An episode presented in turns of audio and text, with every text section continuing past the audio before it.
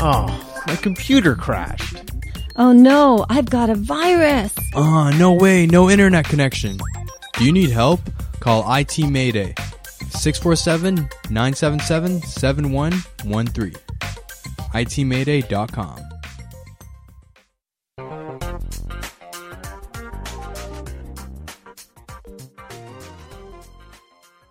Hi, and you're listening to Linda Pinizzotto at the Condo Expert on the Hayes FM. Thank you so much for tuning into the show. We're speaking with Naki Asan, and today's subject had to do with trying to provide different benefits for condo owners. Um, not just talk about the problems out there, but what else is happening in the world as far as condominiums.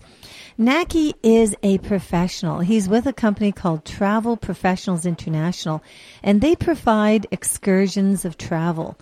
You know, Naki, you mentioned like all the different, like like you said, here in North America, we have a vision. Like you know, me, we may look at Toronto condominium construction, we may look at Vancouver and think, oh man, but but then outside of the North America hemisphere here, and then you talk about the type of construction that's going on in Dubai or, you know, other parts of the world with condominiums. Do you get floored by that when you actually see what's going on out there? Because, I mean, you've, you've really traveled a lot of the, around the world. So Dubai is, um, actually, I was there about three or four years ago, and um, there is so much construction and development going on. It's just really mind-boggling. Uh, people used to say there's almost one third of the world's cranes population they are in Dubai because no matter where you turn, you know they are building new buildings or whatever else. And for Dubai, everything is either the uh, tallest or the most expensive. That's what they do.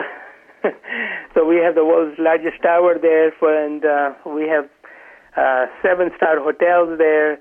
And now, of course, uh, everybody has heard about the uh, man-made palm islands over there, which is basically the uh, playground of the uh, you know world's richest people.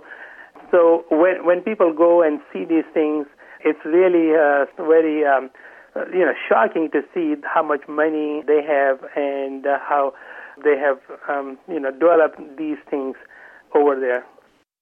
Okay, Naki, you know, um, Naki, I was thinking that, you know, with your exposure of seeing all these different condominiums around the world, I guess if you look and you think about condominiums that could be in Dubai or condominiums that could be in China, there may be a, uh, a, a, little bit of a style of development uh, that could have been brought over here to Toronto and maybe duplicated you know, because there is a lot of investment that's coming in from different parts of the world into Toronto or into Ontario or even into Canada. Yes, um, th- th- this can be um, duplicated over here. It is all really uh, depends on the um, on the uh, on the developers that we have over here, and uh, you know already uh, we're starting to see some uh, unique buildings uh, around around the GTA and um, so uh, some of the things that uh, people will see over there, they can definitely uh, bring bring that style over here. Well, you know, and that actually, you know, it'll be interesting. I mean, we, we do have some degree of weather conditions, a difference of weather conditions, but I think the, the whole point of the topic today is that, you know, by taking travel and being able to create a special account with the Condo Owners Association really is going to help an awful lot of condominium owners not only see the sites, but learn all about condominiums that are all across other countries. So, you know, Naki, it's interesting because there's a lot of people that, um, you know, if they travel to Dubai and they travel to China or say even any parts of Europe, they can really get a lot of knowledge of the lifestyles of, of different people and in particular when it relates to condominiums. Yes, th- that is true. I mean, they they do get a very good sense of uh, of the development and uh, the the different uh, li- living conditions. Well, and that's why, like, you know, we look at that and we think that, you know, the best way to try to help condominium owners is not just going to be about legislative changes, but it's also going to be about providing them with some large degree of benefits. And one benefit could be is set up an excursion with your company and have, you know, 50 or 80 or 100 different condo owners that can all meet each other and see the different sites all across the world.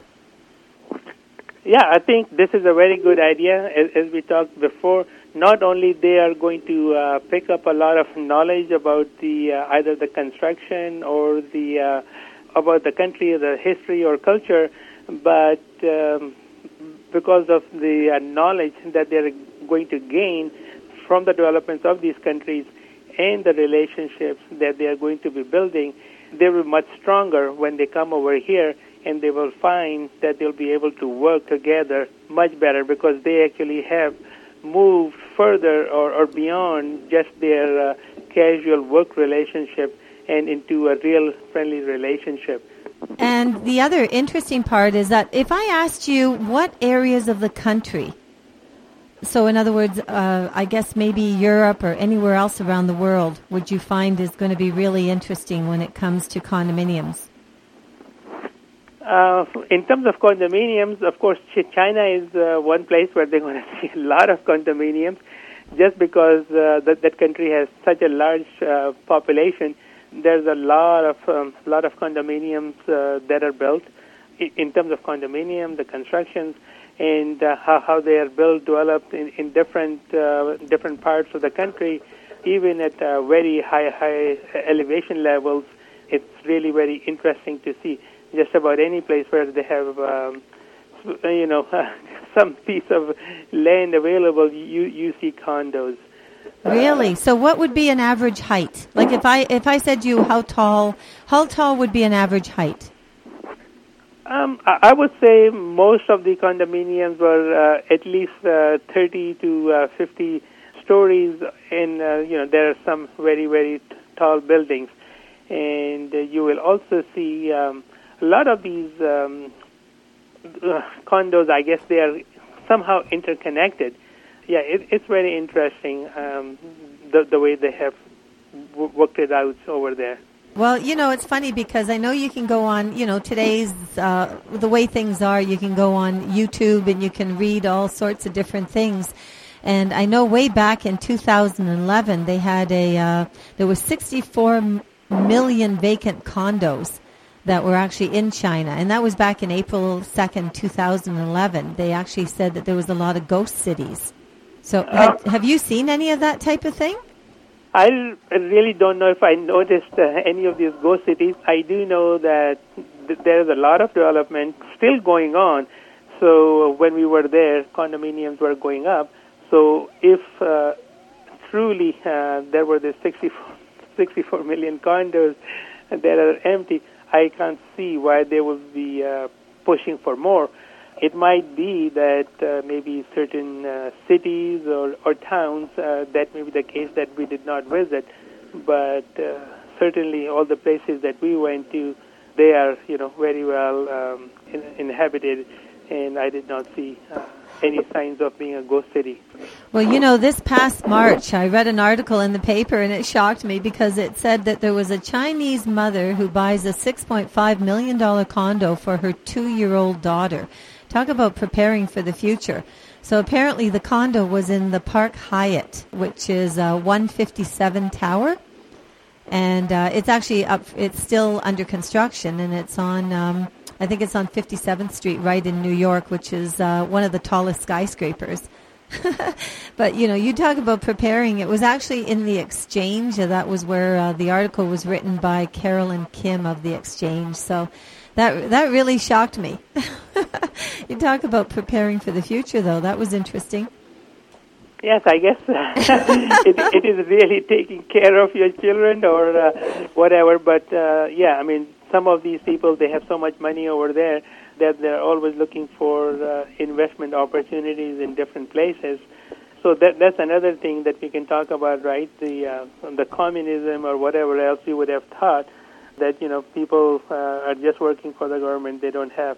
But you know, capitalism is really very well alive uh, in today's China, and uh, it's again not what we thought. You know, had, a lot of people have these uh, preconceived ideas what China is, but it's really, really very different.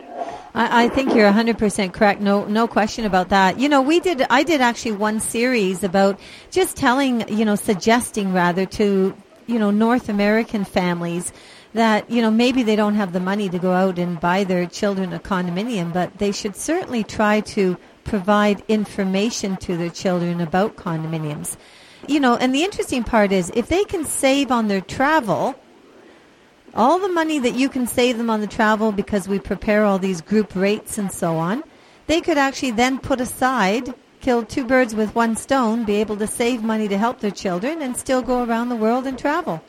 That's a very good, a very good, good idea. Uh, that is true. I mean, not only do they benefit to see the world, but uh, with the savings, yes, they can help their families. Well, you know, that's a key thing. Like, I think it's about, you know, it's funny because a lot of times when p- people move into condominiums, they look at it and they think, okay, you know what? Um, I'm moving in here because I want a stress-free environment. Uh, I don't want to bother with anything, and they're really focused into not really saying themselves, but maybe their own personal lifestyle, and uh, you know, and, and that's where the direction is. But it really doesn't have to be that way because if they create a community spirit and you know they work with the condo owners association and we can then turn around and start opening up all these benefits for them. Like really, the sky's the limit. It really seriously is. Yeah. and not speaking about condominiums, the sky's the limit, but it is true. No pun intended there, right? You got it exactly. You know, because uh, there's our Canadian language again. Don't you love it? We're actually, um, you know, talking about some interesting techniques here. So I'm speaking with Naki Asan, and uh, you know, it's it's interesting because his company is just a wealth of information when it comes to different world travel, and you know, just aside from that it's an opportunity where condo owners can work with the Condo Owners Association and we can start preparing discounted uh, cruises and, and different types of uh, excursions where you can see all different types of different countries all over the world. The company is called Travel Professionals International and we're going to chat more about it. So you're listening to Linda Pinizzotto at The Hays and the show is The Condo Expert. So we'll be right back.